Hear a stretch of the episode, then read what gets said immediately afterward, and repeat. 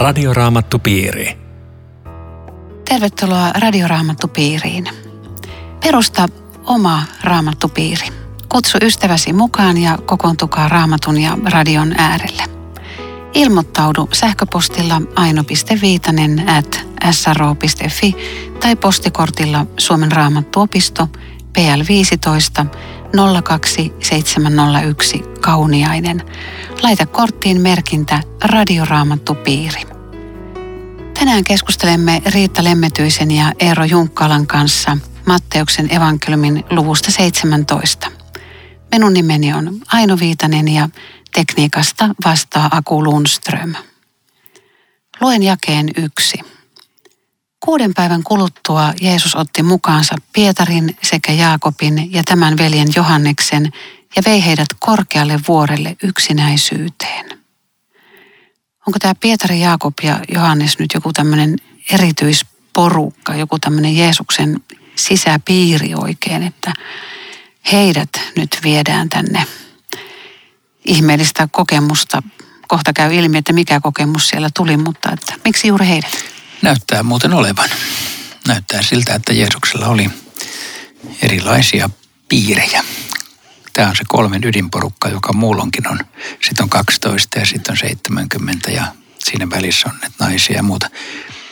Jeesuksen tämmöinen koulutussysteemi näytti olevan tällainen, että hän, hän niin kuin opetti erityisellä tavalla joitakin. Toisaalta minusta on tärkeää saman tien sanoa, että tämä kristinusko ei ole sellainen, että ydinporukka tietää enemmän kuin, kuin muut. Eli täällä olisi joku salainen johtoryhmä, jonka ei jää kaikkea tietoa muille, vaan periaatteessa kaikilla on kaikki asiat tiedossa. Ja. Mutta tämmöistä ehkä johtajakoulutusta tässä on nähtävissä. Vai miten ja, ja olisiko, olisiko myöskin viittaus siihen, että kun Mooses tuli nousi vuorelle, niin hänkin otti kolme todistajaa mukaansa. Että tässä on se vanhan testamentin opetus, että, että pitää olla kahden ja kolmen todistajan voimalla joku asia, että kyllä varmaan sekin saattoi olla tässä mukana. Koska me jotain merkittävää on tapahtumassa. Kyllä. Ja... Eero, mikä tämä korkea vuori on? Hermon. Vanhassa kristillisessä traditiossa puhutaan Taaborvuodesta jopa meidän vanhassa virsikirjassammekin. Mutta on paljon todennäköisempää, että se on Hermonvuori, joskaan ei siellä vuoren huipulla saakka ole varmaankaan käyty, koska se on melkein kolmen kilometrin korkeudessa. Mutta jossakin Hermonin rinteellä, ja tämä päättelmä tulee lähinnä siitä, että edellisessä luvussa ollaan Filippuksen kesareassa, joka on siellä Hermon vuoden juurella. Mm. Eli tämä maantieteellisesti sopisi paljon paremmin sinne. Kukaan näistä kolmesta ei kyllä voinut kuvitellakaan, mitä tapahtuu. Mm. Hänen... Luetko Eero vaikka tuo jakeen kaksi kolme? Siellä hänen ulkomuotonsa muuttui heidän nähteensä. Hänen kasvonsa loistivat kuin aurinko ja hänen vaatteensa tulivat valkeiksi kuin valo. Samassa heille ilmestyvät Mooses ja Elia, jotka keskustelivat Jeesuksen kanssa. Tämä on sille, siis tavattoman poikkeava jae, koska tota, tämä on yksi kerta, yksi ainoa kerta, että Jeesus näyttäytyy Jumalana. Muuta, muuta tämmöistä vastaavaa ei, ei ole. Siis miten niin Jumalana? Hänen ulkomuuttonsa muuttui, siis tämmöinen, tämmöinen Jumalan, Jumalan kirkkaus tulee yhtäkkiä vastaan. Että et tavallaan niin kuin yksi hetki koko tämän opetuslapseuden aikana, että et niin kuin väliverho näkyvä ja näkymättömän välillä se pieneksi hetkeksi se nousee. Ja sitten palataan taas tähän arkeen. Eli tämä Jeesuksen vaatteiden valo niin viestii hänen jumaluudestaan. Joo, niin mä, niin mä ajattelisin sen. Niin, ainutlaatuinen hetki tämä joka tapauksessa on. Myöskin sen takia, että siinä on nämä kaksi vanhan testamentin henkilöitä, joiden ei pitäisi enää olla missään. Niin, joo. Niin. Miten ne on? Mooses ja Eliha on kuollut, mutta jotakin erikoista heidän poislähtöönsä liittyy tietysti. Jumala hautas Mooseksen niin, ja Elia nousi tulisilla vaunuilla. Joo, sitä ja... just pohdittu, että miksi juuri nämä. Ja toi on yksi selitys, että näiden kahden henkilön kuolemaan liittyy ikään kuin häivähdys ylösnousemuksesta ja to, joku toinen evankelista kertoo, mistä keskustellaan. Keskustellaan Jeesuksen kuolemasta. Mm. Joo, evankeliumista. Niin ja jos Keskustellaan että... evankeliumista, ristin kuolemasta. Niin. Että Mooses edustaa lakia ja, ja sitten Elia profeettoja ja, ja sitten Jeesuksessa täyttyy nämä profetiat ja laki. Toikin on yksi hyvä selitys siihen, miksi Muuten tota, tuli mieleen, että Moiseshan rukoili joskus omalla vuorellaan, että anna minun nähdä sinun kirkkautesi. Mennyt yli tuhat vuotta ja nyt se tulee. Aivan. Aa. Ja aika hauskaa. Toinen, Joo. analogia, toinen analogia on tällainen, että kun Mooses ei päässyt luvattuun maahan, onneton, onneton jäi sinne toiselle puolelle, niin nyt hän kuitenkin pääsi. Täällähän on siellä.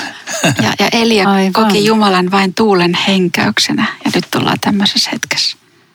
M- Mulle nämä, nämä Mooses ja Elia niin kuin muistuttaa siitäkin Jeesuksen sanasta, että ei hän ole kuolleiden Jumala, vaan elävien. Hänelle kaikki elävät. Mm. Siis meillä on kaikilla pois nukkuneita läheisiä ja tämä on aivan vallankumouksellinen asia, että hänelle kaikki elävät. Tässä puhutaan suuresta pelastushistorian tapahtumasta ja, ja tässä on tosi tärkeä neuvottelu käsillä. Jostain syystä tämä ydinpiiri sai nähdä sen, mutta Pietarihan on ihan sekasi. Se alkaa tässä nyt, että joo mä teen kolme majaa tänne. Siis kyllähän mäkin menisin sekaisin vastaavassa tilanteessa. niin ja mäkin rakentaisin majoja, jos mä osaisin. Tuommoisessa Lehtimaja. tilanteessa. Lehtimaja. Mutta se Pietari puuttuu puheeseen. Olisi kuvitellut, että se siinä nyt kuuntelee rauhassa, ja, mutta se oli jotenkin niin täpinöissä, että pitää päästä jotain tekemään. Niitä säilyttää se hetki. Älä anna tän nyt äkkiä mennä. Niin, hän, ekaksi sanoi, että Herra, on hyvä, että olemme täällä. Sitten, että meillä on täällä hyvä olla. Mm. Siis se, on tietenkin, hän, hän tulkitsee, Pietarin pitää aina puhua. Niin se, se heti rupeaa tulkitsemaan opetuslasten niin nimissä, että mit, mitä täällä nyt on, tapahtuu. Mutta kun, kun Jeesus muuttuu näin radikaalisti, niin tota, kyllä mäkin anelisin jotain vastaavaa, että, että tämä, anna tämän vielä kestää.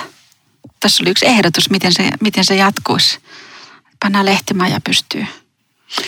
Ja vielä kun se Pietari puhuu, tässä on musta hauska, että Pietarin vielä puhuessa, niin loistava pilvi verhosi heidät ja pilvestä kuului ääni.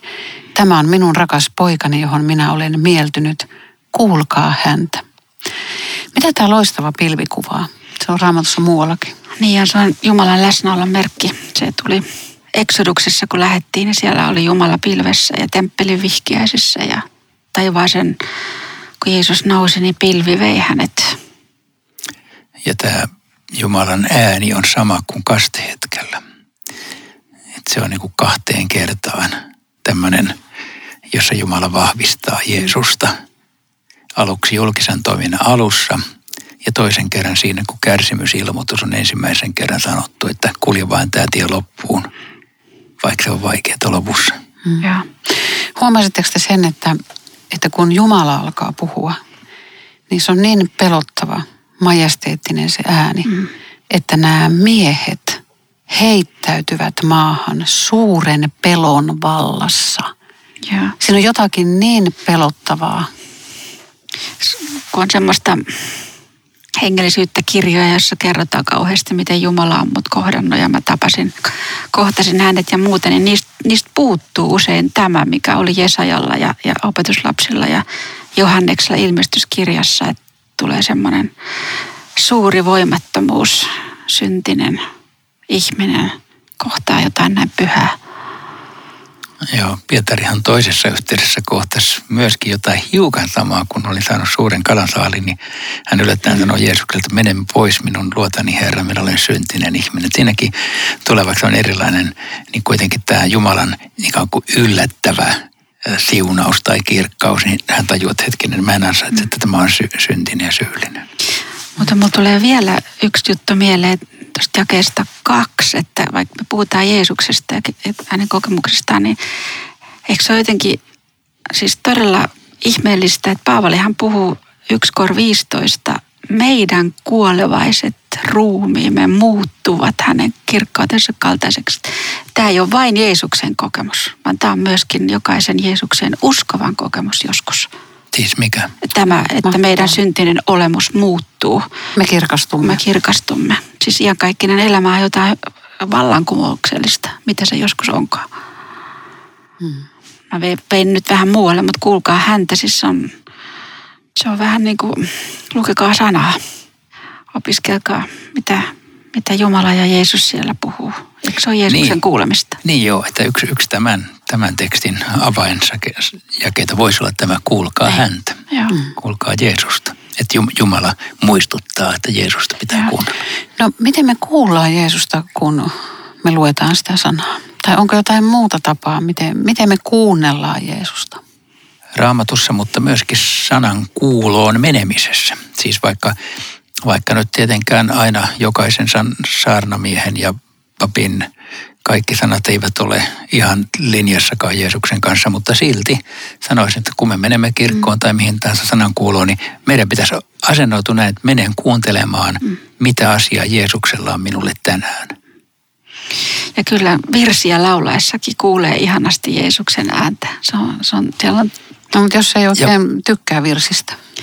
joo, No joo, sit se on sitten oma, oma, oma juttunsa, mutta siellä on ymmärretty tämä Niin on, mä, mä, mäkin ääni. joskus ajattelin, että vi- virsissä on valtava, valtava hengellinen rikkaus, mutta sitten mä oon viime aikoina, kun mä menen kirkkoon kuul, kuulijaksi, niin aika usein huomannut, että kun luetaan ne kaksi tekstiä siinä lukukappaleina, niin rupeaa mua puhuttelemaan. Siis mä, mä huomaan, ai tollakin raamattu sanoo.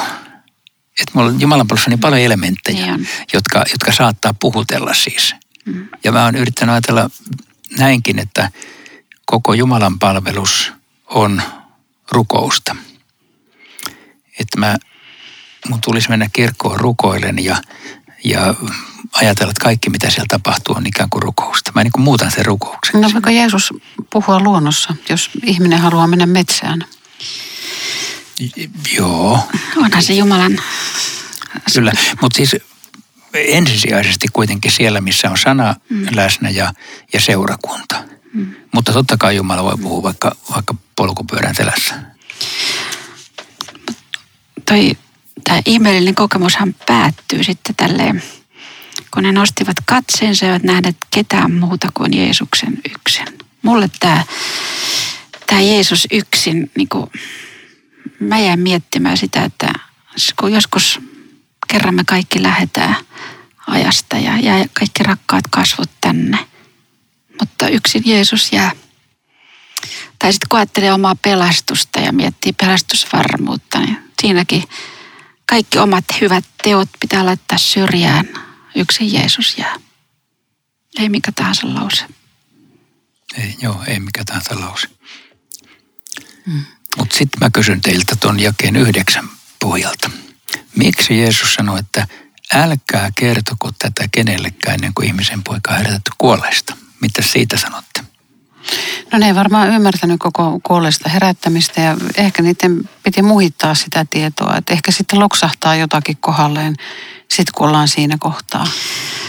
En mä tiedä. Ois, oishan se siinä opetuslapsiporukassa sekoittanut siis koko sen yhteishengen, jos olisi alkanut tätä kertoa. Niin, ja just tämä, tämä, kuka meistä on niin kuin jotakin enemmän kuin toiset, sehän tulee myöhemmin raamatussa, kuka on suurin, no totta kai me. Ja tuota, te olette sitten vähän, vähän alempaa. Ei ollut sen aika vielä, mutta mä, mä en tiedä, pitikö ne tämän, tämän Mut sit jos- Jeesuksen käskyn ja noudatti sitä. Siitä voi olla tietysti vielä No ainakaan meille ei kerrota, että ne olisi niin kuin tehnyt vastoin sitä. Niin kuin, Eh, Paitsi, että seuraavassa luvussa ne keskustelee, kuka meistä on suurin, jolloin sieltä rivien välistä voi aavistella, että Pietari hiukan, hiukan niin kuin vilautti, Joo. että joo, että ei tässä nyt niin kuin kerrota mitään, mutta ootteko te nähneet muuten Moosesta Eliaa viime aikoina? Mm. Mutta Pietari ja Jaakob ja Johannes joutuu kärsimään, että jos ne saa tämmöisen hienon kirkastusvuorikokemuksen, niin kuka ottaa niiden elämän jatkossa niin kuin eläkseen? Että kyllä niillä on ollut kova, kovat painotkin. Mutta vastaas nyt itse tuohon kysymykseen, kun sä sen esität. Joo, no ehkä noin noin kysymys- vastaukset oli jo hyviä. Sen lisäksi siinä voisi olla tällainenkin, että jos oikein erityinen hengellinen kokemus on, ja jos siitä rupeaa heti kauheasti puhumaan kaikille, niin se voi olla, että se vähän niin kuin latistuu. Ihmiset ymmärrä. Ihmiset on, taha, mikä toi on. Siis, että ehkä pitää niin kuin ensin elää se ja kysyä Jumalalta, että mitä varten tämä oli. Ja sitten joskus tulee aika, jolloin saa kertoa, kuten Pietari kertoi sen jälkeen, kun Jeesus oli noussut kuolleesta, niin muutama kymmenen vuotta myöhemmin se kirjoittaa tämän kirjassansa. Tämä on Radioraamattu Piiri. Ohjelman tarjoaa Suomen raamattuopisto. www.radioraamattupiiri.fi Jatkamme keskustelua Riitta Lemmetyisen ja Eero Junkkaalan kanssa Matteuksen evankeliumista luvusta 17.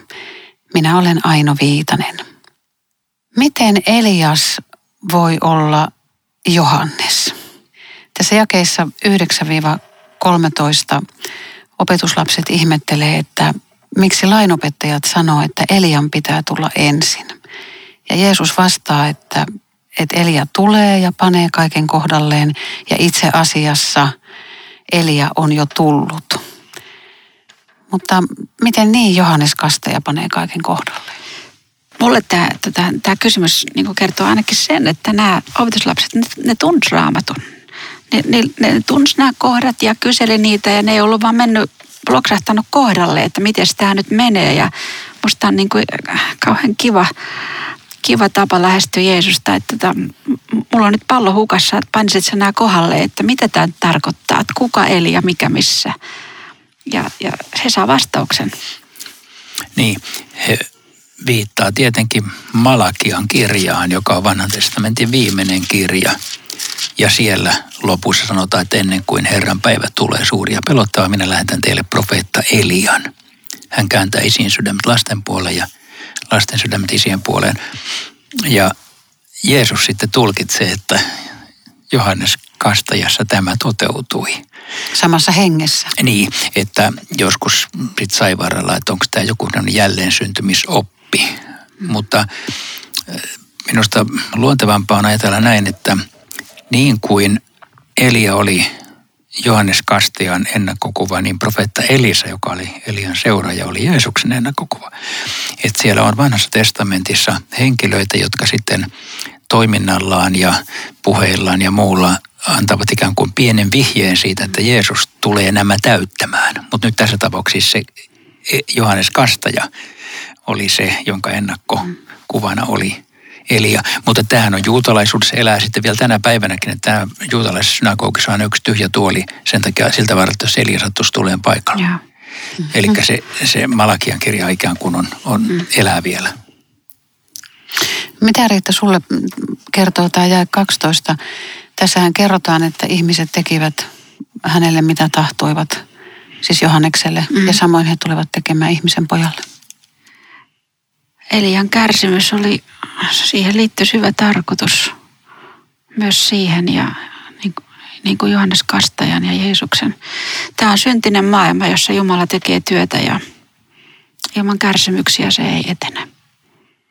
Voiko kristitty elää ilman kärsimystä? Onko, sit jotain, Elämä. onko elämässä sitten jotain pielessä, jos ei ole kärsimystä? Elämä pitää huolen, että jos se ei ole nyt, niin on tulossa. Usko pois. Niin, tai jos ajatellaan asia toiselta puolelta, niin ei mennä tarvitse sitä, sitä etsiä. Jumala antaa niin riittävät punnukset jokaiselle, mutta, mutta mutta tämmöisenä teoreettisena kysymyksenä. Niin, siis toisaalta voisin sanoa, että jotkut pääsee vähemmällä, jotkut ei. Siis ei, ei, se kärsimys ole kuitenkaan semmoinen itse tarkoitus, että kaikkien pitää joutua hirvittäviin kärsimyksiin ollakseen oikeita kristittyjä. Se niin, kuin niin päinkään menee.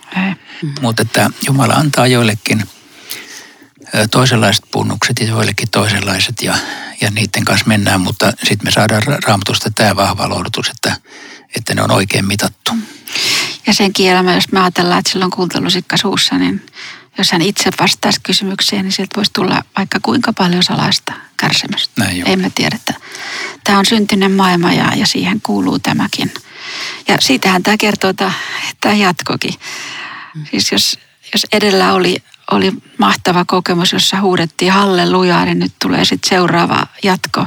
Kyyrie leison, Herra armahda ihan erilaiset Niin, ja sitten... sitten tämä, niin, että opetuslapset ei pystyneet parantamaan häntä, vaikka ne oli siellä kirkastusvuorella, niin, niin eipä ne kykenekään. Niin ne, ne oli pois tästä, tästä tota, edeltävästä, jossa oli... Niin, niin, niin, mutta joka tapauksessa siis, että he olivat opetuslapset kysyvät keskenään, miksi me emme kyenneet ajamaan sitä henkeä pojasta. Siis minusta tämä on, tämä on kyllä hyvä kontrasti siihen justiin, että, että vaikka Jeesus antoi tehtävän parantaa, niin pääasiassa nämä epäonnistuu. Mm. Että eh, kun nykyisin onkin semmoistakin kristillisyyttä, että kun sanotaan, että Jeesus on, että tehdään parantaa, niin kaikkien pitäisi parantaa ja kaikkien pitäisi parantua. Mutta nämä ei kyllä onnistunut siinä hommassa. Nämä lähinnä epäonnistui. Joo. joku voi tietenkin ajatella, että, että kun mä saisin nyt semmoisen vahvan uskon ja, ja, ja kun mä saisin nyt edes sen sinapin siemenen verran, miten heikko uskonen saa lisää uskoa? Voiko ottaa jotakin semmoista, mitä ei anneta? No siis jos tähän isään peilaa, niin tota, jos tämä nyt olisi se edellytys, että sulla pitää olla semmoinen usko tai jopa sinapin siemen usko, niin sitten voi jotain tapahtua, niin tähän olisi jäänyt apua vaille. Häntä autettiin siis syvästi epäilyjen ala- alaisena. Siihen se apu ei ollut sidoksissa, että usko, usko nyt kunnolla, niin sitten katsotaan sun poikasi puoleen, vaan riitti kun huus Herra armahda. Joo, tämä on kyllä mielenkiintoinen kertomus. Ja sitten kuitenkin Jeesus siis sanoi, että teillä on vähän uskoa. Sitten hän sanoi, että jos olisi sinapin siemenen verran, niin siirreltäisiin vuoria. Mutta ei ne kyllä siirtänyt, eikä kukaan muukaan ole koskaan siirtänyt. Eli, eli siis tämä nyt on joka tapauksessa tällainen liiotteleva vertaus, tämä vuorten siirtäminen. Mutta, mutta että Jeesus haluaa kuitenkin sanoa, että, että usko, uskossa, että menette, menette vaikeidenkin asioiden läpi ja ne siirtyy. Joo, Tämä 17 puhuttelee mua. Että siis Jeesuskin hermostuu tähän maan päällä olemiseen ja näihin ihmisiin. Voi tätä epäuskoista ja kieroutunutta sukupolvea. Kuinka kauan minun on vielä oltava teidän keskuudessanne? Kuinka kauan minun pitää kestää teitä? Tuokaa poika se, tänne. Se on hauska, että Jeesus vähän, vähän niin kuin pinnan palaa. Joo. Niin, siis en mä usko, että se on samanlaista palamista niin kuin se meillä palavan. On se niin kuin semmoista psyykkistä tuskaa, jos, jos sä teet jatkuvasti hyvää, autat, ohjaat. Ja sitten tulee tämmöinen tilanne, niin isä ei usko, poika, ei opetuslapset. Kyllä se sattuu. Et mm. Tulee semmoinen olo, että... Jossain sanotaan, että Jeesus vihastui heihin. Mm. Että, kyllä Jeesus niin kuin tun, tämmöiset tunteet tunsi, niin kuin mekin, mm. harmitti. No eikö jo, kun hän kerran ihminenkin mm. oli. Mutta se vihastuminen oli muuten, muuten tota niille fariseuksille, kun ne torjui Jeesuksen, että se ei ollut tämmöinen tila. Ei ollutkaan, mutta mä tarkoitan, että, että tämä tunteiden, Tunne. skaala, tunteiden skaala oli hänelläkin. Joo. Mutta kyllähän tuota voisi pohtia, mitä sä tuossa heität, että, että vähäinen usko, että miten se kasvaa ja voiko se jotenkin niin. kasvaa. Tätä voisi kyllä miettiä, koska tota, mä, mä niin kärsin ja olen kuullut kärsiviä ihmisiä, jotka on kokenut pettymyksiä kokouksissa, koska, koska lähdettiin siitä, että jos sinulla on tarpeeksi uskoa, niin sitten. No pitäisikö tämä jakeen 21 mukaan sitten, niin pitäisikö tässä nyt rukoilla ja paastota ja tehdä tämmöistä niin kuin suoritusta, niin, niin sitten se usko kasvaa ja jotain tapahtuu. Tota, var, varmaan voisi ensin päivittää, että mitä se usko on. Ainakin voisi sanoa, että se on suhde ihmisen ja Jumalan välillä, jonka pyhä henki saa aikaan. Jeesuksessa sanotaan, että hän on uskon alkaja ja täydelliseksi tekijä. Eli jos halutaan tämän uskon kasvaa, niin kyllä sit voi päätellä, että paljon Jeesuksen kanssa pitää olla tekemisissä, että usko kasvaa. Että se, että mun pitäisi itsestäni tuottaa nyt joku tämmöinen tehoava usko, se osoite on ihan väärä. Niin, joo, toi on hyvä, koska siis hmm. usko ei ole mitään uskottelua. Mä, Joo. mäkin muistan jostain nuoruuden kristillisyydestä, että mä yritin ikään kuin saada itseni pumpattua täyteen. Että kyllä mä uskon, uskon, uskon, uskon. Ei se sitä ole. Että mä niin kuin häivytän epä, epäilevät ajatukset mielestäni. Ei, ei se sitä ole. Mun tulee mieleen Mooses, että, että miksi Mooseksen kasvot alkoivat loistaa.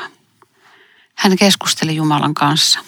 Tietenkään me ei olla sillä tavalla kasvoista kasvoihin, mutta, mutta siitä saa sen yhtymäkohdan, että, että kun me luemme raamattua ja olemme tekemisissä hengellisten asioiden kanssa, niin antaisiko se jotakin valoa meihin? Joo, siis olet varmaan ihan oikeassa. Ja sitten sekin puoli, mistä me 15. luvun yhteydessä puhuttiin, että nainen, joka tulee ja pelkästään huutaa Jeesukselta apua, niin Jeesus kuittaa sanomalla, suuri on sinun uskosi.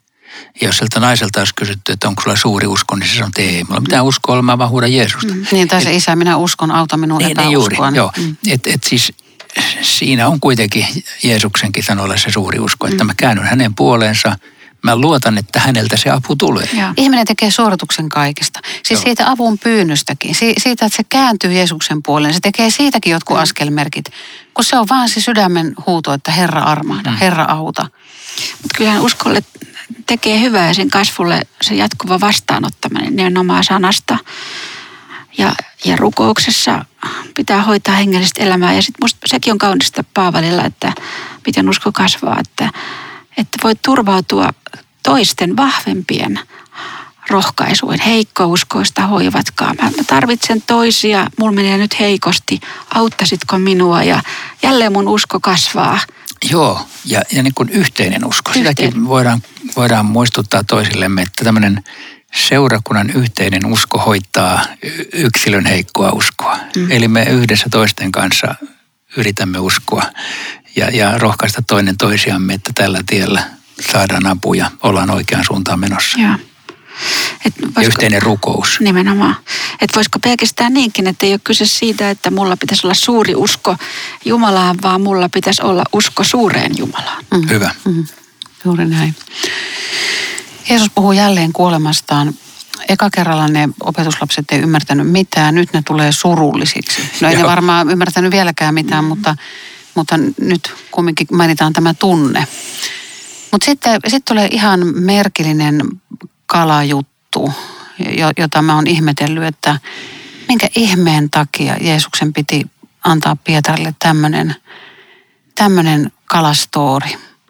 Juuri oikean kokoinen hopearaha, joka riittää kattamaan heidän temppeliveronsa ja aivan ensimmäinen kala, jonka Pietari vetää ylös, niin sieltä se löytyy. Minkä takia tämmöinen ihme? Niin, mä, mä en oikeastaan ainakaan nyt heti osaa keksiä minkä takia, mutta sinänsä kiinnostavaa, että Genesaretjärvessä on kaloja, joista tänä päivänä sitten suusta saattaa tulla rahoja tai jotain muuta, se, siellä on kaloja, jotka tämmöisiä metalliesineitä nieleskelee. Eli se ikään kuin ei ole hirvittävä suuri ihme, mutta tässä tapauksessa tietenkin, että juuri se kala siitä. Ja sitten tämän, tämän opetushan on sitten se, että – että maksat veroja, mm. antakaa keisarille mikä keisarin on ja Jumalalle mikä Jumalalle on, mutta keksitkö riittää parempia En, en, mutta mä ajattelen, että siis temppelivero oli jokaisen miespuolisen velvollisuus puoli sekeliä. Ja Jeesus ei kyllä missään koskaan ruvennut kiistelemään rahasta. Pitikö se sitten vahvistaa jotenkin Pietari, että kun se on kalamies ollut, niin tälläkin tavalla jotenkin omaa messiaanisuuttaan osoittaa henkilökohtaisesti Pietarille? Siis varmaan toi voi olla, toi voi olla hyvä. Mutta, mutta onko temppeli... Ootaisin, mä sanon vielä yhden jutun, kun sä puhut Pietarista, niin mun tekisi me sanoa Matteuksesta. Tässä oli entinen veronkantaja.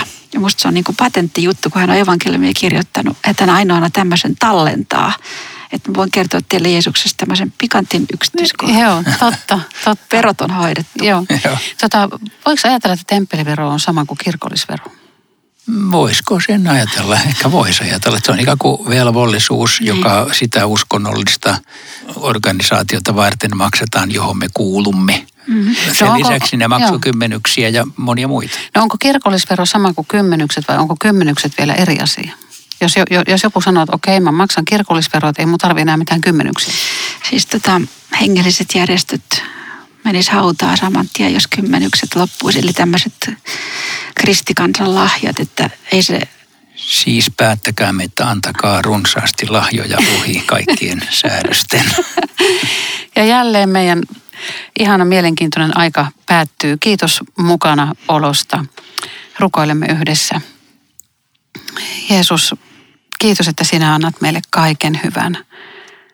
Auta meitä jakamaan omastamme, joka on perimiltään sinulta suurta lahjaa. Amen. Kuulumisiin jälleen viikon kuluttua. Hei hei. Radioraamattupiiri. www.radioraamattupiiri.fi